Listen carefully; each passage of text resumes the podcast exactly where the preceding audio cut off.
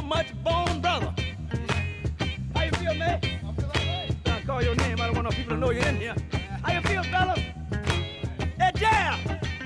Sure getting down. Look at him. Ah. We're gonna have a fun good time. We're gonna have a fun good time. Well, James Brown said we're getting ready to have a funky good time. I always have a funky good time. Welcome to Play Cousins, y'all. Play Cousins. I'm Derek. I'm Erica. We're Washingtons. But we're not related. At all. Whatsoever. Well, Play Cuz, what's going on in your life? You look very cute. Thank you. Erica looks cute. She's got on a, a silvery sort of thing and it's another gold. Thing. Is it? Yeah. Okay. I'm wearing a gold sparkly skirt and a jean jacket. I was trying to go for something. She got the jean jacket in Italy when she was in Italy. When I was in Italy. Learning how to make pasta from scratch. I did learn how to do that. Did you feel more black when you came back? How so? Well, after being over there amongst all of that not black, did you uh-uh. feel like more black? No, I will say that I felt safer there than I did here. How so? I felt as though that the police weren't going to try to pull me over for anything or that they weren't ever uh. looking at me sideways in any sort of way. And I felt like folks actually wanted me to be there and spend my money and have conversation, even if I could only partially understand them. So in Italy, were you an American? Yeah. So I think I was an American, yeah, because people just went, where are you from? I did have one guy, oh, are y'all from Atlanta? And I said, maybe that's where he thinks all the black ladies come from. And I said Las Vegas. And every time I told somebody else from Las Vegas, they would just Don't light they lose up. Their minds? Oh, my God, it's just... Las Vegas, yeah, yeah. Bright lights, big city. Yeah. And then we had another guy, we had a waiter that every time he came over, you could tell he learned his English from watching television because everything was so, uh, uh, my daughter who lives there now, he said to her, uh, she asked where the bathroom was. And he's like, it's over there to the left, to the left, to the left. Everything in the box. I was like, okay. And American then, pop culture. And then, you got it, dude. He did all like all the sitcom like uh, little uh, lines. Like that's how he spoke his English, which so was, cool. It tickled me so much. It was fun though. No, it's, it is weird though, because when you say Vegas, like. People I, are like, whoa. Yeah, no matter where I go when I say I'm from Vegas, everybody's got a Vegas story. Mm-hmm. Everybody wants to go to Vegas. Everybody's been to Vegas. Mm-hmm. I mean, some people hate it and they be like, I went to Vegas and I lost all my money. I hate it there. And my wife no longer speaks to me. Right. But I do have news. What do you have? My youngest. Are you pregnant? Went, what is wrong with you? Well, you're newly married. I am newly married. I'm also newly forty-two and deciding that I am done procreating. Age Moving is just on, a number, but okay. Moving on. I my need news, some, my I need youngest. Some grandchildren. We'll have some kids first. My youngest, who is uh, fourteen, going on fifteen, went on their first date last night. And you know what? I didn't get a call about that because I could have been there with a bat. I could have been there. He was very nice. They such all a, are until Such they're a not. Nice young man. He met us at the movie theater. I was allowed to stay and hang out in the corner or whatever. Uh, who but he people? Took a bus. He took a two-hour bus to who get to the people? Movie theater. I don't know his people. I really don't. I did take. I did drop him off at home. Um, because he lives way, way. Did you go in and meet the parents? No, I didn't do that. I didn't feel like oh that was God. Necessary. This is why you're not allowed to have children. From now on, just give them to me. Well, I'm not going to have any more, so there's my ah. punishment, boo. But it was just so adorable. Like, they were very cute together. Did they hold hands? I, I He put his arm around her in the theater. I didn't see that. What movie did you go see? Was it appropriate? That, that's Spider-Man, the newest Spider-Man movie. Was that with the Zendaya person? Yes, Zendaya's in there. Okay. Who, transitioning... Zendaya, I was just reading an article about her because apparently she's supposed to be in a movie um, playing Ronnie Spector, who just passed away. No way, no mm-hmm. way, no way. And so she had made this long post because I guess she got to spend time with her to in order to play her character. And so oh, she was talking about that. God. So I was doing a little recon on Ronnie Spector because I knew who she was, but I didn't know a whole lot about her. Did you know that one of the... the cousins, I guess it's Ronnie and her cousins, and right? Her, it was Ronnie's and her sister and her cousin, right? And her but cousin, the sister is the one who passed away. She was homeless. Yeah, she had schizophrenia, the mm-hmm. whole thing, and anorexia, and a drug problem, yeah. and what have you. And it's just so odd to look at the pictures of like you were doing all these glamorous things, and then her and life ended. Yeah, mm-hmm. The cousin is still alive. The yeah, last Nidra. One, but she died of, but the other sister died of cancer too. So now both of them have passed away from yeah, cancer. Yeah, it's that's a sad story. It is. All right, let's move on. Are we moving on? I think it's time to move on. We got so much to do today. The revolution will not be televised. The revolution will not be brought to you by Xerox in four parts without commercial interruptions.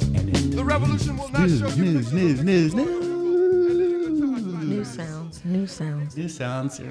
Today in the news. So, Build Back Better. Don't look like we're getting it.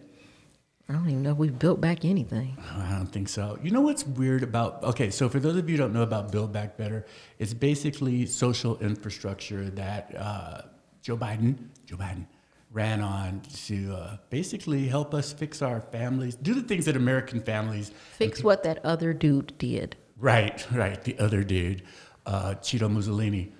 So... The point of Build Back Better was that we were supposed to actually do things for Americans for once, instead of just for corporations, instead of just for like military contractors, instead of just for more rich people. We were going to have some paid family leave so people could take time off and actually take care of themselves. Yeah, yeah. And then and lower middle, uh, you know what? Okay, so sidetrack. One of the things that gets me is this. We talk about capitalism and we talk about how the market should be what controls the forces, et cetera. But yet, every time that we talk about the government being able to negotiate drug prices, all of a sudden that's a bad thing, both for Republicans and for corporate Democrats. And it really bugs me, out of all the things in Build Back Better that bug me, Build Back Better bugs me, uh, is that that was shot down like almost immediately, mm-hmm. which tells me, why are you here? Well, you're not here to represent the people. You know, I feel as though a lot of times we end up getting gassed up, just like in a new relationship or you're just starting dating someone, and it's just like you don't really get to see the full person. You get a sort of a facade, and I think that happens a lot with elected folks or people running for office, and then they get elected and then they sort of change up. Not everybody, because I also believe that some people really truly believe they can do some things, and then they get in there and realize that there are so many uh, roadblocks and structures already put up, and so many people who've been there um, in the establishment for so long that they're not willing to budge and say that we could do X, Y, and Z, because this is why I think the squad, the A L Cs and the Ayanna Presleys and what have you, get I so know much Omar, slack. That's my gruel. But they get so much slack for trying to push back, because they also push back on Democrats. And it's one of those yeah. things where they're like, oh, well, we can't do that. We can't say anything bad about X, Y, and Z. But you can, because if they're no good, they're no good. Manchin. Uh, well, this is why I have such a problem with mediocre black elected officials. I don't feel like I should have to accept mediocrity from my own people. I don't expect anything from white politicians. I don't expect anything from Republicans. I do expect from my own people. And I... But is that an unfair burden? No, no, no, no, no, it's not. Because when you stand up for black people, you are saying implicitly that you're going to go that extra step and you are going to be better than... But what? Some don't say that they're actually standing up for black people. They're just wanting to be an elected official because they want to represent all. Yeah, you know what? Kiss my booty. Uh, when you're a black politician, you're representing black people, and you better you better do a good job of it. Now, don't get me wrong. If you're, say, in uh, a majority white area, yeah, you're representing everybody, and you should always represent everybody. But if you're representing a majority black or brown district, mm-hmm. I expect better of you. And, and you know, it may be an unfair burden, but that's the black man's burden. What else is happening in the news? In the news. So, black okay, Build Back, Build Back Better has basically been sabotaged by Christian Sinema and Joe Manchin. And I just wonder, like, how do we then turn to folks of color? How do we turn to poor folks and say, we actually can make a difference. You got to vote even more next time. How do we how do we get that conversation going without somebody saying, I voted the last time, what did it do? I've been asking myself that question for all the years that I've been doing this work. And the only thing I can come up with is that it's not only about voting, but it's about um, holding folks accountable. And it's about that constant engagement and staying on top of them. Because the one thing about um, the last president, whose name I refuse to mention, Cheeto Mussolini, um, is that he stayed in the media, he stayed on people's heads, that whether you liked him or didn't like him or whatever, he was always in somebody's mouth.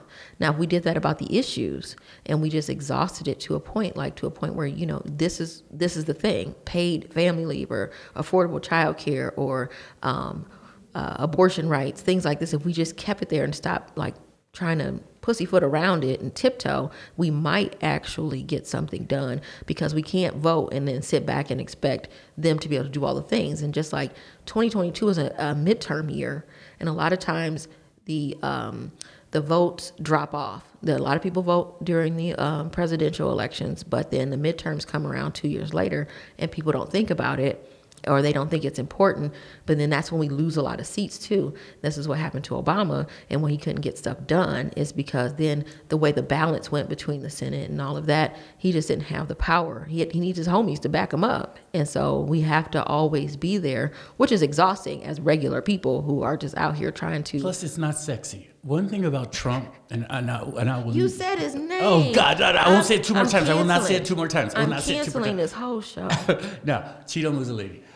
One thing about him is he made news sexy, for lack of a better word. And I know that's a horrible word to use in connection with him, mm-hmm. but it was always something. It was always something that had really nothing to do with anything, but he kept it going. And I think one of the things about the Democrats, uh, my people, as it were, is that we don't keep it sexy. We don't keep it in the news. We don't, you know, like, we have the best economy right now. We have the uh, the biggest job growth since like the centuries of, of yore. And yet that message isn't getting out. They, they're not modern enough. They do weird things like when Pelosi was kneeling and, and all of that. I think that, and then wearing the kente cloth. I'm like, oh, there's God. Just things that you just shouldn't do. And I think that they think that they're outreaching to people and they're doing like, oh, well, we did this and yeah. we did that, but you didn't actually do anything that yeah. actually resonates it's with like, somebody. Look, I brought over some pumpkin pie. yeah, like, oh, thanks, lady who lives next door, who's probably moving soon. Um, okay, let's move on a little bit. The Oath Keepers, finally. Who are the Oath Keepers? Oath Keepers are a group of people who supposedly... They're Other, men, though, right? It's a yeah, man's group. Yeah, it's, it's a white guy thing. Um, they are basically a right-wing group that said they were forming to uh, make sure that the Constitution was respected, blah, blah, blah. But then when they formed after Obama got elected, because for whatever reason they felt that the Constitution now needed to be protected. Then when Cheeto Mussolini came in, all of a sudden the Constitution didn't mean anything to them. Freedom of speech didn't mean anything. Voting rights didn't mean anything. Yeah, they ruined my birthday. Yeah, yeah, exactly. They set up, you know, insurrections. And set up. So anyway, finally, uh, with all these people who stormed the Capitol in a coup attempt. On my birthday. On your birthday, because that's what's most important. It, it is really not is. Called January sixth for nothing. It is called January sixth for Erica's birthday. Uh, so basically, these people stormed the Capitol, tried to overthrow the government, and they've been called insurrectionists, which... I'll be honest with you. If I get on the bus right now going down King, ain't nobody gonna know what that word means. Um, so evidently, finally, Merrick Garland got some, you know, backbone and has charged the leaders of the Oath Keepers with seditious conspiracy, which says it a lot better. They tried to overthrow the government. Here in Nevada, we had a bunch of folks who forged documents, said that they were the actual people who were... Uh, in charge of electing. And they videoed themselves doing it. Doing it, because evidently if you're a seditionist, conspiratorial person, you're stupid. I'm going to go on Facebook Live. right, right. Hi, I'm committing a crime. So anyway, um, these guys, and I guess a couple of women, mainly guys from Nevada, are also in on this. What do you think we should do? Shouldn't we be like, like at their door, like, yo, you got to go to jail? It's never going to happen. I don't know. And why? I, and this is because uh, they make the rules. The people who are behind these things are um, have people who were really behind them with a lot of money. And they end up making the rules. You know, I try not to be a conspiracy theorist, but so many things happen that make me wonder, like, who's really pulling all these different yeah. strings? And are people really interconnected? Are the Democrats, some Democrats and some Republicans and others, are they really all really commingling? Which is why no one really calls anybody to task. Because there was no reason that they couldn't call the former president to task on all those things yeah. that were supposedly so important. Tax returns had always been a thing. That it, all the time that I've known about elections right. and people running, you have to be transparent where you live, you know, how much you make, anything, any board you're on, wherever you get any money from, so that they can see if there are any um, issues with and that. And a subpoena, if you got one, you better show up at the court. Exactly. You know, Bill showed up for his uh, right. subpoena. You said subpoena. And that is the news. The news. Poison. Poison.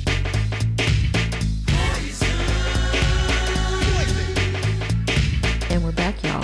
We are we're back. I'm with Derek. Our first guest. That's we, Erica. Yeah. I think they got our names in the okay, first We're Play half. Cousins. We are Play Cousins because we're not actually related. Not at all. Mm-hmm. So now we have our very first guest. Our very guest. first guest. Oh, my God. Ever stop talking over me. He didn't even want to do the introduction, and then he doesn't want to stop talking. So in our presence, we have Mister Ozzie Fumo. Welcome to the studio. Can I talk now? No. Can, can I talk now? Hey, Ozzie. He hey. can talk. You can't talk. So thank you for having me. Uh, thank you for being here. And I like your U N L V uh shirt there. Are you an alum of U N L V? I am not. I'm an alumni of uh, University of San Diego, but oh. I teach at Boyd Law School. Do you? What do you teach? I teach trial advocacy. I teach opening statements and closing arguments, and I teach pretrial criminal litigation. Oh, well, I didn't go to law school, so I didn't know that they were all separate I had things. No idea that there was actually a class for opening statements. I just that want to take that it. class, so I right. can just go in and open things. I'd start teaching that on Wednesday. You guys should come. Oh, yeah. Check I'll see out. if I can get my FAFSA in can in you, time. Can you imagine me knowing how to opening statements? No, yeah, no. That would be so bad. Yeah, it would, it would. You would just not stop talking. Ever. But I do love law shows. Yeah, Matlock. Matlock was pretty cool. Yeah. So, Mister Fumo, um, I'd like to start with a little bit of your bio, if you could introduce folks uh, to who you are and uh, how long you've been doing this work here in Nevada. Thank you very much. Yeah, so my name's Ozzie Fumo. I've lived in Las Vegas since nineteen seventy-six, so grew up here, uh, spent the last forty-five years, graduated high school, met my wife here. What high school did you go to? Bishop Gorman. All right. Back when I went to high school, there was only nine high schools in Las Vegas. Now I think there's twenty-nine. Grown quite a bit since then. Quite a so bit. Went to University of San Diego. Like I said, left Las Vegas for those four years. Came back and then uh, married my high school sweetheart. We had uh, three kids. Went to law school, which at the time I went to law school, there was no law school here in Las Vegas. So I went to Whittier Law School, downtown Los Angeles, close enough for me to drive back. And I'd go from uh, Monday through Thursday, go to school. Friday, Saturday, Sunday, spend time with the family, go back. It was a lot. Oh, wow. Yeah, it was intense. So I was happy when they opened uh, Boyd Law School here in Las Vegas. And uh, graduated law school, started practicing criminal defense, and loved it. Loved being in the courtroom. Loved doing what I do. And I uh, spent the last twenty-six years, you know, fighting for people's rights, defending the Constitution. And then spent two terms at the Nevada State Assembly, where I passed some legislation on expanding juror pools. You know, it was a big promotion of, of uh, bail. You know, I think what I... What I beat the drum for justice up at the uh, legislature, I used to say, you know, to the poor, bail means jail, but to the rich, clout means you're out. And we needed to change some of that. Oh, I like that. Say that again. So to the poor, bail means jail, but to the rich, clout means you're out. And that is the kind of way it works, not just in here in, in Nevada, but in, I think in every state. But I was That's the way it works in life. That's right. I have a question. I have a question first. I'm not even done introducing myself. And he's not even done, so no question. No, I'm kidding. So go ahead, then go again, ahead. Derek just has to wait. Go ahead, Derek. No, no, go, go ahead. You could have started. I'll just wait. I just want to ask, when you des- when you decided to go to law school and then you decided to do criminal law, why criminal law over That's, corporate or some other constitutional law or something else? No, good, good question. I, I really enjoyed criminal procedure and criminal law. There's two different classes in, in law school, both first-year courses, and enjoyed the heck out of them. And then kind of gets your juices flowed to where you want to be. Uh, came back to Las Vegas and worked for a guy who did criminal defense work, and he worked on murder cases, capital cases, you know, capital cases where the state of Nevada is trying to kill the defendant, and uh, enjoyed that kind of work, and then was hooked. And knew when I came back to Nevada, past the bar, I wanted to practice in the criminal defense world.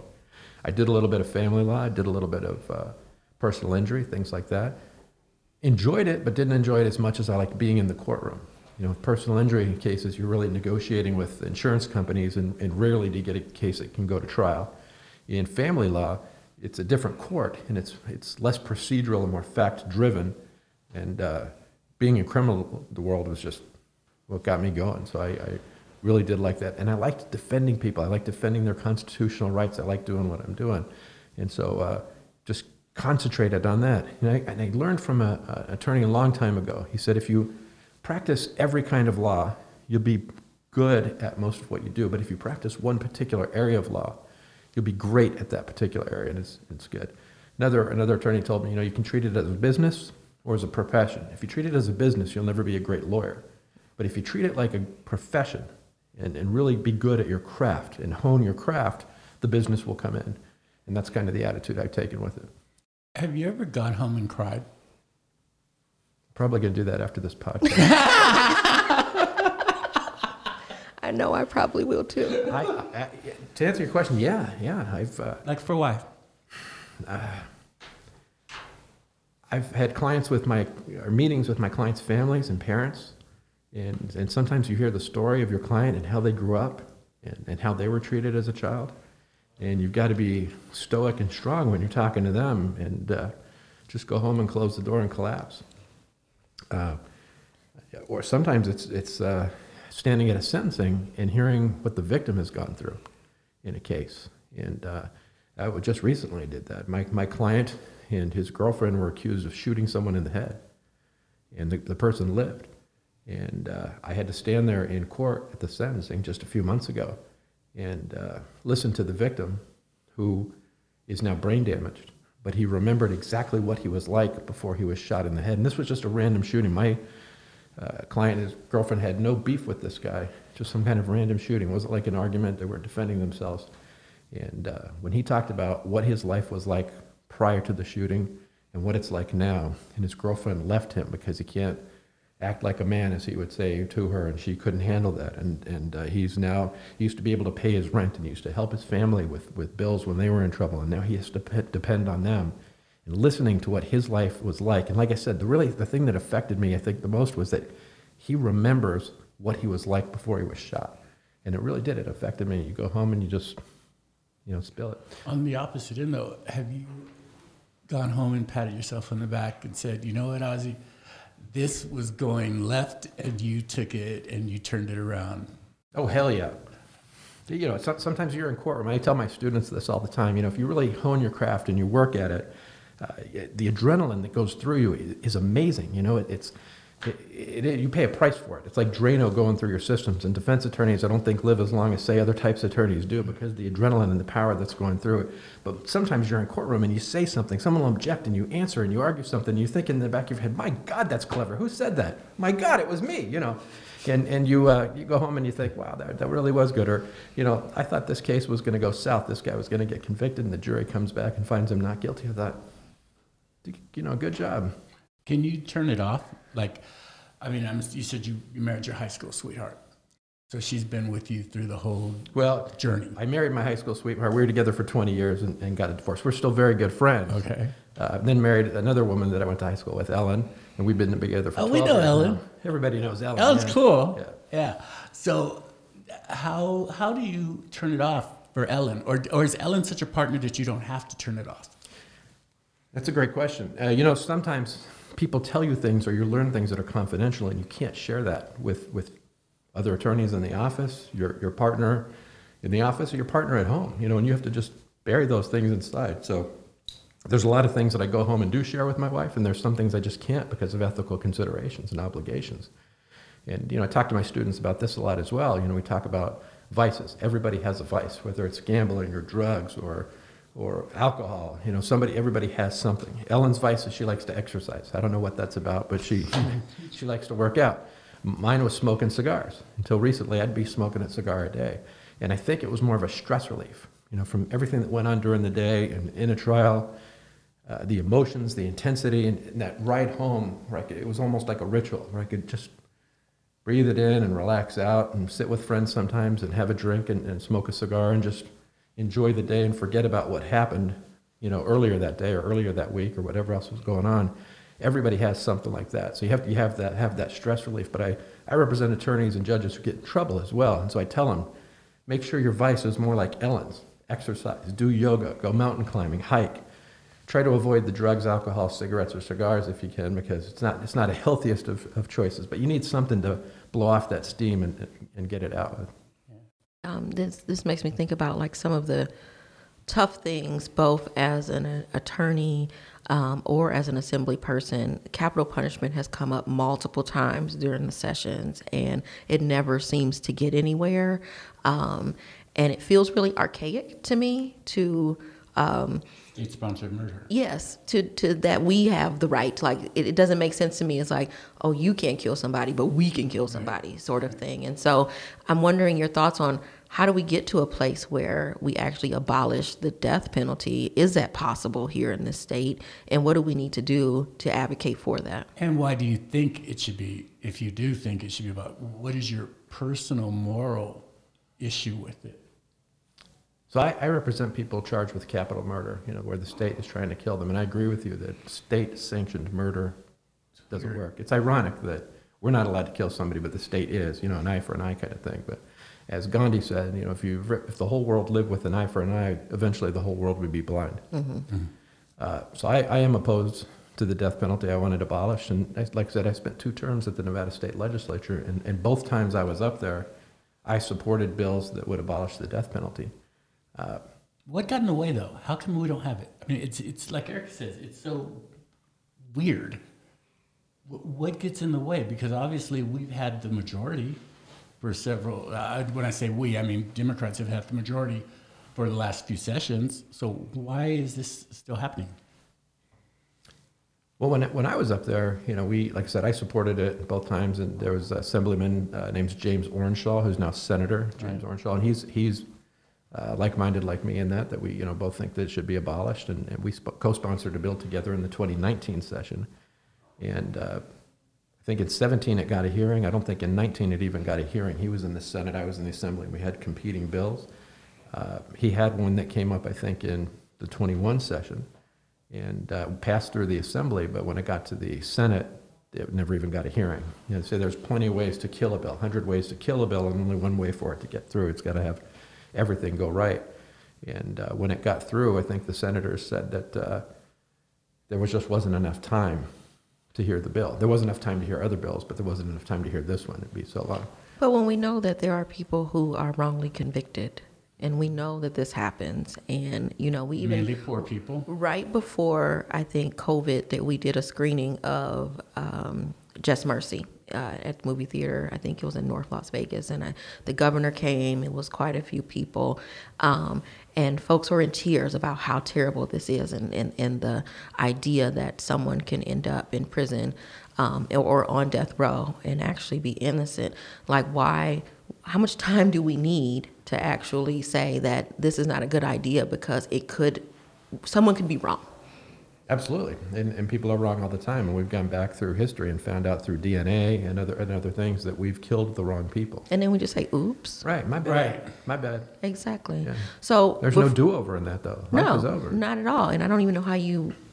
There's no restitution for that either no, for families. No. Um, but speaking of which, and, and being able to change things and do something different, I want to bring up um, the seat of district attorney, and I know that. Um, You know, we're nonpartisan, so we're just out here talking to you about stuff. But stuff. I want to talk about what a district attorney does. And, and what a district attorney should do. And and why people should care about that. I think if most people are going to have uh, contact with the justice system, it's going to be through the district attorney's office. Police are going to charge a person with a crime, and they're going to have to deal with the deputy district attorney at one point or another, whether it's a traffic ticket. Right now they were handled by... Uh, the D A's office or the city attorney's office if you're in the city of Las Vegas. Uh, and, and so it's it's very important. It, it dominates uh, the life in Clark County here, right? Uh, but the district attorney has four different divisions. You got the criminal division, which is probably the, the most what people think of when they think of a district attorney's office. You also have the civil division. Uh, there's a family support unit for, for collecting child support. And then you've got the the juvenile unit. So there's actually four different units that the district attorney in Clark County would handle. And, it, and it's important because it does. It affects whether you're in the civil, the criminal, the juvenile, or the child support arena. And sometimes, if you know, eventually all four, you know, you're going to deal with them at one point or another. What do you think is the main thing that needs to be changed in the district attorney's office if you could affect that change? You know, I, I think what, the one thing I keep saying is, you know, it, it's we the people, not we the privileged. And so the, what I've, I've been practicing for criminal defense the last twenty-six years. In the last ten years, when the current D A has been in office, you know, I, I've seen things that happen with people get treated a certain way. Lighter-skinned people get treated a little better than darker-skinned people. Uh, wealthier get treated differently than the poor. If you have an attorney who's a, uh, donates to his campaign, you're going to get a lot better deal than otherwise would. And those kind of things. What I want to do is, you know, when, when if you go to the United States Supreme Court and you look at that big granite sign above, it says equal justice under the law. And that's kind of what I've been touting my entire career. Everybody needs to be treated the same. It's amazing. I'm so glad you came. Thank you. Thank you. Thank you for joining us on our, our very first show. Inaugural. Yes, the inaugural show. Um, and we hopefully will have you back. Uh, this is going to be a pretty busy year and a lot going on. And I just have so many questions more about the D A's office and also just overall what uh, how folks should be engaged sure. in these things. So hopefully you can return. And tell Ellen we said, hey. I sure will. Well, thank you, Ozzie. All right. Hey, Ellen.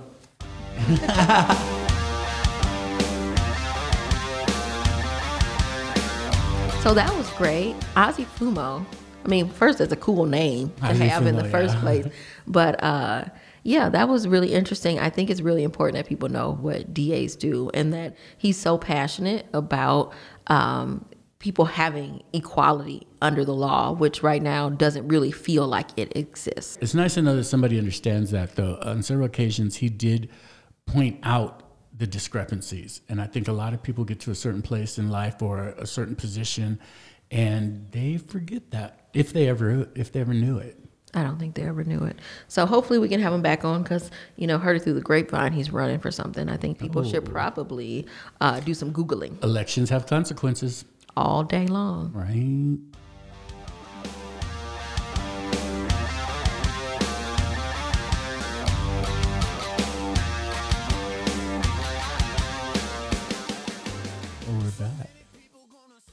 I needed a potty break. Yeah, I know. Did you get one? Yeah. There you go. Remember your life. I've been trying to drink my water. I stay uh, hydrated. Hydrated. Moisture. And I mind my business. And I'm moisturized. just, just mind your business. We are, um, we're like rolling along here. We have another guest.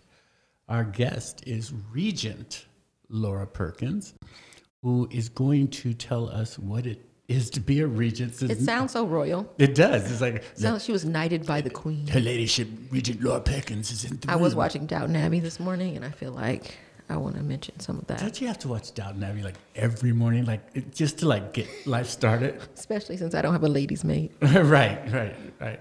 So Regent Laura Perkins, hello, darling. Hello, and I don't have a lady's maid. So I want one of those. Me neither. Yeah, I think we need to put that in the uh, contract for. Oh yeah, we want a lady's season. Maid. Yeah, I want a, I want a valet. Um, Regent Laura Perkins. One of the things, the first thing, I'm not going to say one of the things. The first thing everybody says. When someone says something about a regent is... What do regents do? Thank you. So go for it. So what y'all be doing? What y'all doing? What are we doing? Well, we are the governing body, which means we make policy and make sure that things are going along to for all the eight institutions that are publicly funded by the state of Nevada. So that means like U N R, University of Reno, University of uh, Las Vegas, U N L V, Truckee Meadows Community College, Great Basin Community College, Western Western Nevada Community College, College of Southern Nevada, Nevada State Nevada State College, and Desert Research Institute.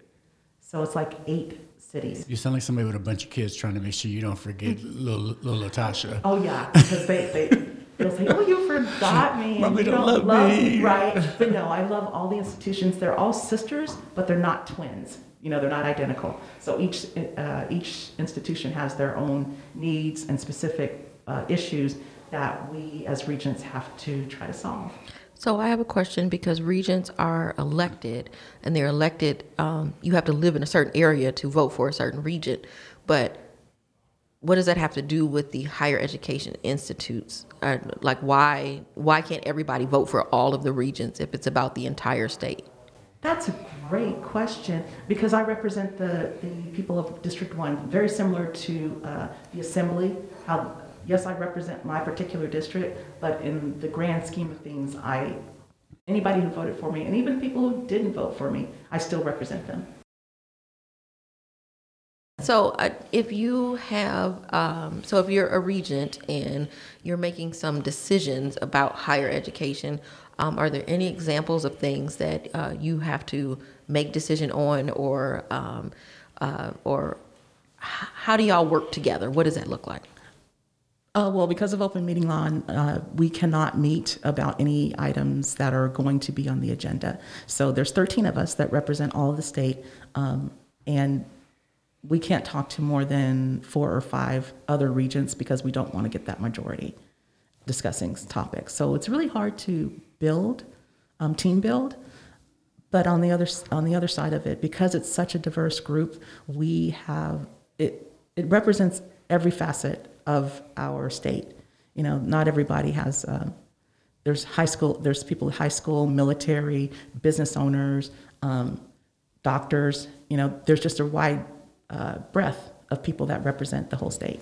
Now you, District one, that's basically like North Las Vegas, generally speaking, like where's District okay. one? It starts at Charleston and goes all the way north to the mountain. And how many people do you represent in that district? I know there's two hundred sixty thousand people in North Las Vegas. Are there? Oh my gosh. Yeah.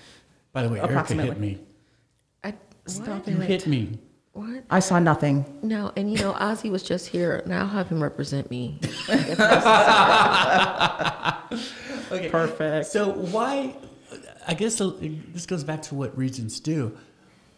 Why are regents important? Why don't, why isn't there just like a school board? Like, what's up? Yeah, well, why, why actually, don't we have a college we, school board? Yeah. We are the equivalent of the Clark County School Board. Ooh, the, uh, don't the I, trustees. Do you really want to be a No, I don't I, but, but their format... stop it, stop it, stop it. But their format is the same. It's like uh, the county commission... Compa- I'll do another one. The county commission compared... The, the regents are like the county commission, and our chancellor is like the city manager. So we manage the city manager, and the city manager manages now, the colleges. I know you're going to say money. But what is the one thing that the system needs more of other than money? Dollars. Ducats. Dinero. Well, I guess. And why? Okay, if it is money, why? Why? Because, you know, we only have two sources. Well, actually, we have three sources, but the state, federal funding and grants, and the students. So if the states don't give it to us and we don't have the grants, then we have to put that on the backs of the students. And that's one of the things that every regent is known for, mostly is increasing fees. Now, okay, I'm going to go back to that. When I went to when I went to um, C S N, the rates were so low and it was easy to go to school. Now the rates are so high, I, I'm like, I have to choose between going to school and not going to school, and I chose not to go because the rates were so high. Why are the rates so high, and why did they go up so so much in such a short amount of time? Um, what year was this, like the fifties? twenty-seven. I, I'm Stop. the class of nineteen twenty-seven. twenty-three skidoo. Hey, wait. It's only fifty years old. But okay. da, da, da, da, da, da, da, da, da. He, was, he was an inaugural student. I had that, a right? beaver okay. coat, and yeah, stop. Stop. Beaver coat. And bell bottoms. Yeah. No. So, no, I don't. What was the, can you rephrase the question, Why please? Why did the rates go up so they, much? You know what? Um, they do go up, but it's it's kind of, you can see if the, the legislators don't give us money, then we have to raise rates. So it's like a seesaw. If the legislators give us more money, do rates go down? No, but they don't increase. So it's our legislators' fault. No, no, no. I would no. never say that. But no, I just, I just no, said it. No, yeah, you said it's it. Not. I agree with you. Um, Because, well, we don't want, we have to figure out a way to fund it. That's just, we have to think outside the box. We have to start using. Um, don't you guys get any marijuana money? Stop it. We, no, that's for K through twelve, unfortunately. Oh. Uh, that's, you know. not a, that's not higher education. Oh. We're, I'm twelve. It's and higher. I'm twelve to twenty, mm-hmm. So twelfth grade and above. But um, there has there was other ways, like we're looking at grants. We're looking at public-private partnerships, which is how the medical school was built for U N L V. We're looking at those um, those public-private partnerships because businesses want and need an educated workforce. So it's time for um, businesses so, to step up. So I have a question. You know, there is a large movement now for abolishing student loans and, and all of that. Across the board, people want them to be forgiven. Um, there are just major problems with student loans in the first place of having an eighteen-year-old, seventeen-year-old be able to rack up these types yeah. of, of loans and then trying to pay them back um, over the next thirty years. And you're racking up those loans before you even understand what that means. You can't barely do anything else. You couldn't buy a house. Right. You couldn't do anything. You just don't even, like, they give you these loans and they're just like, here, take it. Yeah, forty-five thousand dollars, fifty thousand dollars, one hundred thousand dollars. My question is, who would give an eighteen-year-old a Ferrari? Right. Right. And that's exactly what we're doing. We need to educate our our students what it means. And, you know, ten years from now, you're thinking, oh, I'll get this million dollar job and, you know, I'll I'll be able to afford the Kardashian mansion and I'll no problem with my student loans. But that's not the way it generally works out. Um, however, in the long run, when you are, even if you take two semesters of, of college credits and get a, you know, and pass them, your income will increase, um, not dramatically, but markedly over someone with just a high school diploma. So that's where we're at with that. But is it enough for people to actually feel like they have a living wage, that they are able to survive? And does it ever balance out that one hundred thousand dollars that you owe? Well, you have to be careful. I mean, a lot of it is, let's, we change our minds. We go to an institution and we're like, oh, we want to be an astrophysicist. And then the next thing you know, oh, wait, I, second year in, I don't want to be an astrophysicist anymore. I want to be a brain surgeon.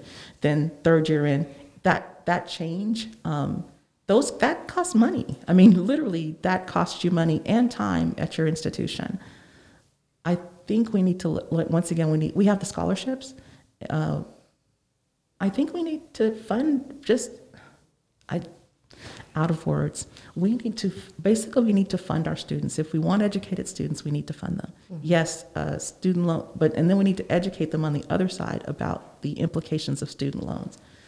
And like I said, I w- um, I'm in that crack right in the middle. I am solid middle class. Um, so basically that's the only option for me and my children because I make too much for need-based loans. And yes, they were good students, but those are highly competitive uh, merit-based grants.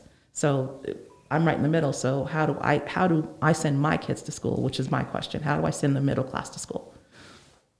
What are the regents doing to to, to make sure?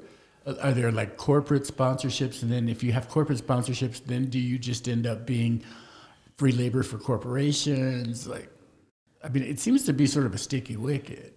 Um, I don't. I don't look at it that way. I kind of look at it like uh, we we want educated workforce. You know, we need an educated workforce, and I don't mean like not everybody is going to be that physicist, but we need some. We need people that are above high school. And when you talk about it like that, some classes are free at C S N. I mean, you can literally go to C S N for free. They will pay for um, as long as you don't have that overcredit thing, which we eliminated, thank God. Um, So there there are ways to do it. We just have to be creative about uh, solving that problem. What have you done as a regent that you're most proud of? Wow. We built um, a public-private partnership with uh, U N L V is one of the things I'm most, pri- uh, most proud of. And most recently, we acquired a university that was going out of business, Sierra Nevada, um, Sierra Nevada College, excuse me. And that was gifted to U N R, which is phenomenal. So we get um, an opportunity to educate more people in a different environment, which is wonderful. Most proud of the Renown partnership um, because the U- UNR's medical school is now partnered with Renown, which is one of the uh, prominent medical uh, facilities in Northern Nevada. I'm most proud of that, because that will serve more students. They gave scholarships to students right now. Our freshmen that are entering med school have their their tuition one hundred percent paid for through Renown and through this partnership. So that's wow. that's one of the things I'm really, really most proud of. Maybe Derek can go to uh, medical school now and get can that first year. Imagine. No. Like, this is the change your mind, man. And like, what? I mean, I remember what the chef. Which you would, pretty, I'm not, I'm not, I'm not bashing you he, now. He does, he does cook well. He, yes. he likes presentation. I appreciate that, but he's also going to real estate school. Thank you. Yeah, I, I you know, medical, no, because it's like I'd have to remember stuff. No, we're not going to do that. Um, how do you, how does the regent system affect a city like North Las Vegas, which is going through a transition from Nortown to the city of North Las Vegas? I know the I want to I want it to be the view from here, because the views in North Las Vegas are amazing. Yeah. You can always see the Strip. You can always, and it's just far enough away from the action to see the action, but not necessarily be involved in the action. So right. The view from here for North Las Vegas. Um, how does um, most employers want schools that are near them, so they can partner? Like uh, Google, for example, they partner with uh, C no. Let me go back. Google partners with schools, and they kind of train the students to go to work for Google. And no, that's not like corporate. What did you call it? Corporate? Yeah, free free labor. It's not free labor, because they actually get paid. And yes, it is well above minimum wage. And yes, it is a livable wage. Um, I see our education system as maybe creating the next San Jose, where we have technical, um, a highly technical uh learning system, to where we can feed students directly into those high-tech jobs, which are the which are the jobs that are coming. So could North Las Vegas be a tech center? I believe it's so, yes. We have Apex, which is a very large um, area of land just north of uh, I fifteen. And with that land, that is perfectly designed for manufacturing and high-tech. Oh. Um. This has been very interesting and, and very educational. I think most people um, have probably seen region on the ballot and have no idea what that is. So I'm glad you were able to break that down a little bit. And as someone who has two children in college, one in Nevada at U N R. The other's in Italy. Yeah, go Wolfpack. Um, I appreciate you being an advocate uh, and being a Black woman and advocate for higher education, and doing your best to keep those fees down, because um, yeah, I'm tired. I'm, you know, I've been paying for tuition for a while, um, but. You I know, have no we, retirement, because I paid their tuition. Right, exactly. So. No, they are your retirement, because I look at my children as they're going to be my Social Security and my pension. So I'm just waiting. Erica's kids, run. I, when they get those really bomb jobs, that they're going Thank to you. be able to give Thank me you. my monthly stipend to help pay back. So, uh, but I appreciate you being here, and Thank we you. look forward to talking talking to you again sometime this year, because there's just a lot going on. There and is. twenty twenty-two is a, is a big year. Yeah. It, it really is, and I'm hoping that we will come out of this better for the wear. Yeah. Let's hope so. Fingers crossed. Thank you, Laura Perkins. Thank Regent, you, Laura Perkins. Regent, Regent Laura Perkins, thank y'all so much. Thank you. Thank you both. It's been a pleasure. The Washingtons. Want everybody to know that I was the one to say you ain't nothing but a hound dog. Prince Lula. Laura Perkins, a regent. I really like that title, even though I'm like, I wouldn't want to be a regent, because it feels like a lot of work. And one of the things I really wish we'd have had time to talk about was the fact that she's one of those elected officials that don't get a paycheck. No, she it's all volunteer work. She does and that, that makes from her no heart. Sense. And that makes no sense to me. Yeah, yeah, so yeah. our, our um, assembly folks and state senate folks, as well as the regent, they get a per diem so that they can, I think that covers a little bit of gas maybe, but not even at these gas prices. But you have to ride yeah. around and go to these meetings and talk to these people, come here. Fly to and, Reno all the time, yeah. just all sorts of stuff that's out of out of pocket.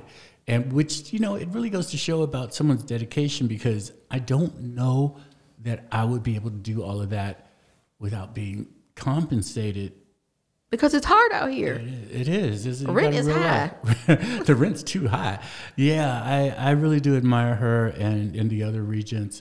And I think that you really have to actually care in order to do a job like that and do it correctly. Right. And in understanding that folks who have um, children who will matriculate into higher education in the state, that they should be thinking about who's representing them and making sure their uh, their best interests are at heart. And I think that's really important. So it's dope. I'm glad she was on. And I yeah. heard she's going to be doing some stuff in twenty twenty-two. She's also going to be doing some stuff. You're not matter how long.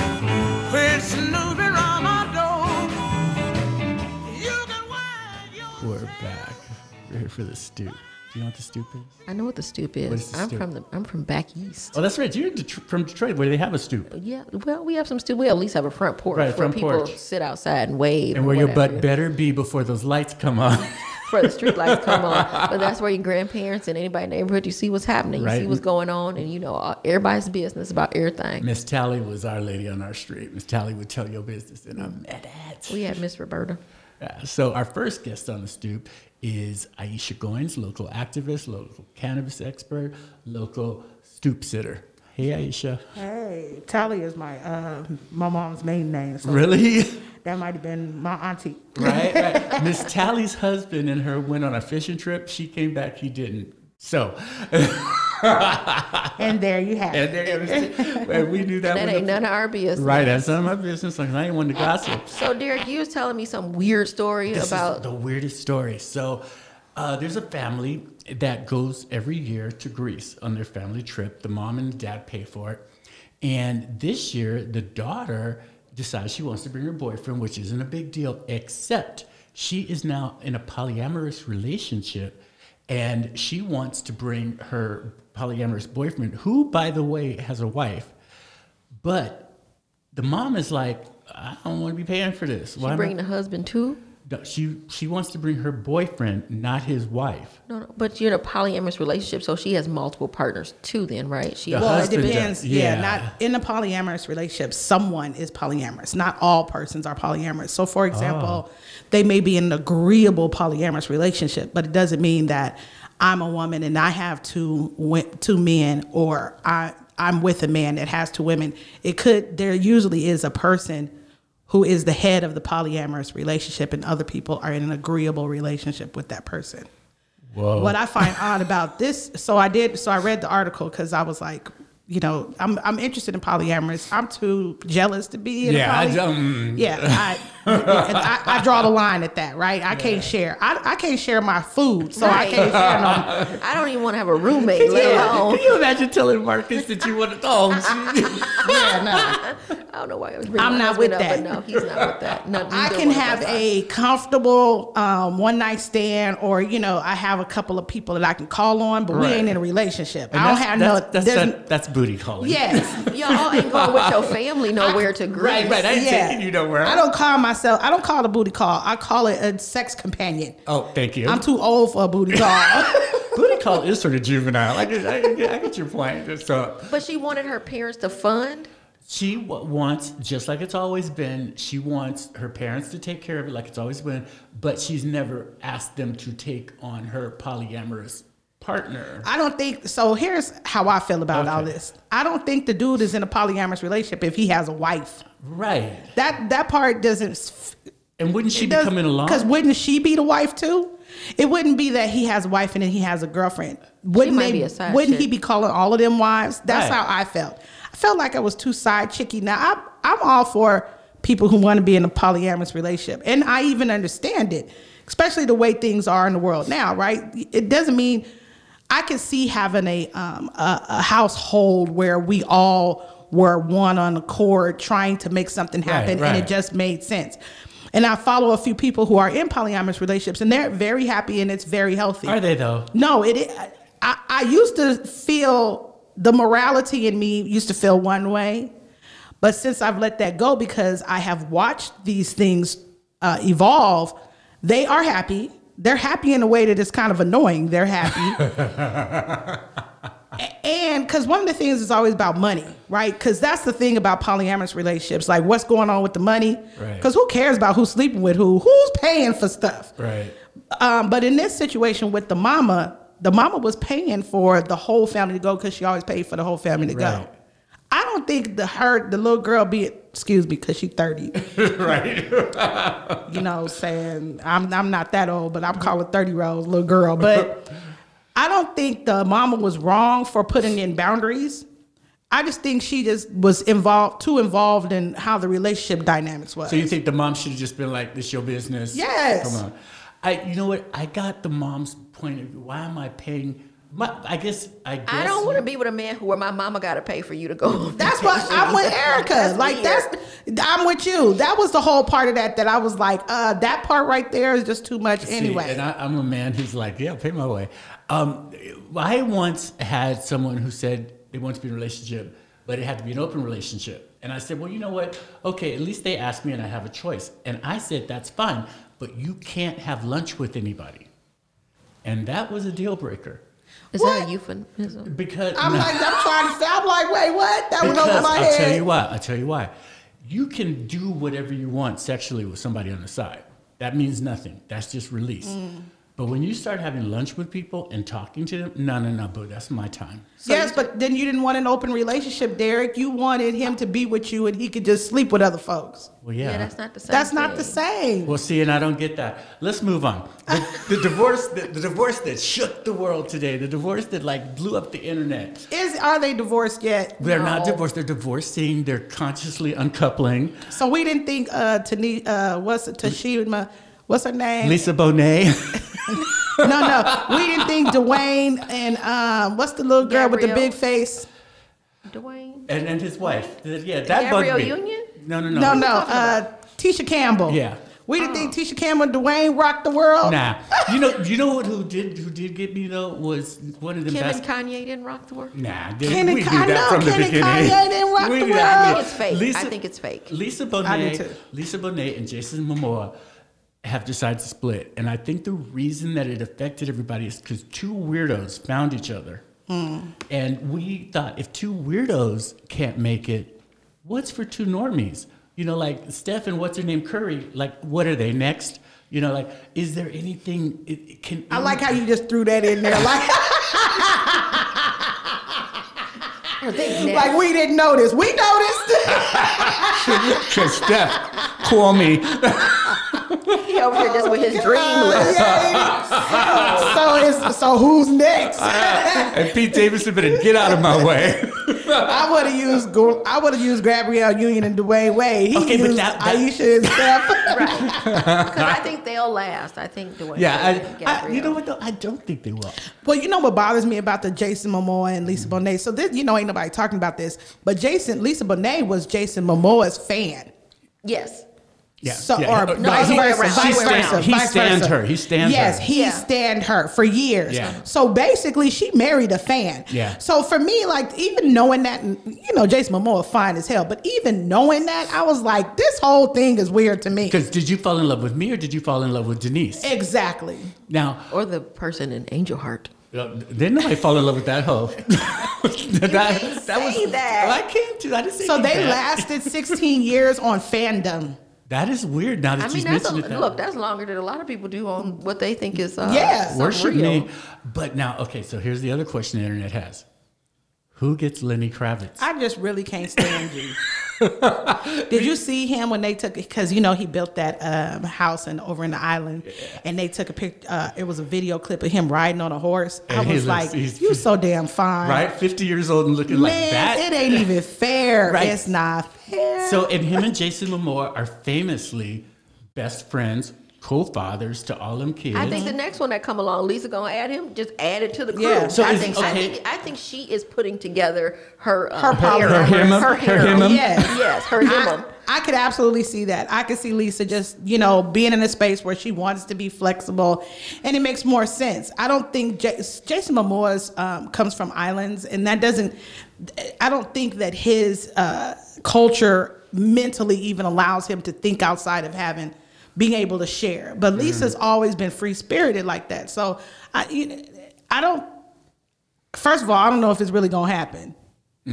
Because mm. I, I just... I don't see that really happening. How do you find two freaks that that that freaky to, to be with? Well, remember when Demi Moore, we said the same thing about Demi and uh, Ashton. Ashton. Yep. But I think well, he, now we know he was that normal. Ashton and well, I don't know because now he's with the old girl and they that talk about how they, they they don't bathe. Oh yeah, well that's just nasty. It doesn't mean that they're not normal. Because as we found out, a lot of them don't bathe. So anyway, it's time to wrap this up. There's so much. Tell us what you think. Are you interested? In, see, I, yeah. I, I'm ending this by saying that I was not rocked by this this uh, announcement. But, you know, I have seen multiple memes of people putting their face next to Jason. And like, I'm next. I'm ready. Like, the, put me in, team. I am ready. Put me in. Jason, call me. Right. So thank you, Aisha, thank for bantering with us about nonsense. Being on the stoop. Oh, it's my pleasure. I'm I always really... here for nonsense. Me too. Thank God you, everybody, for listening to Play Cousins. I'm Derek. We're Play Cousins. We ain't related.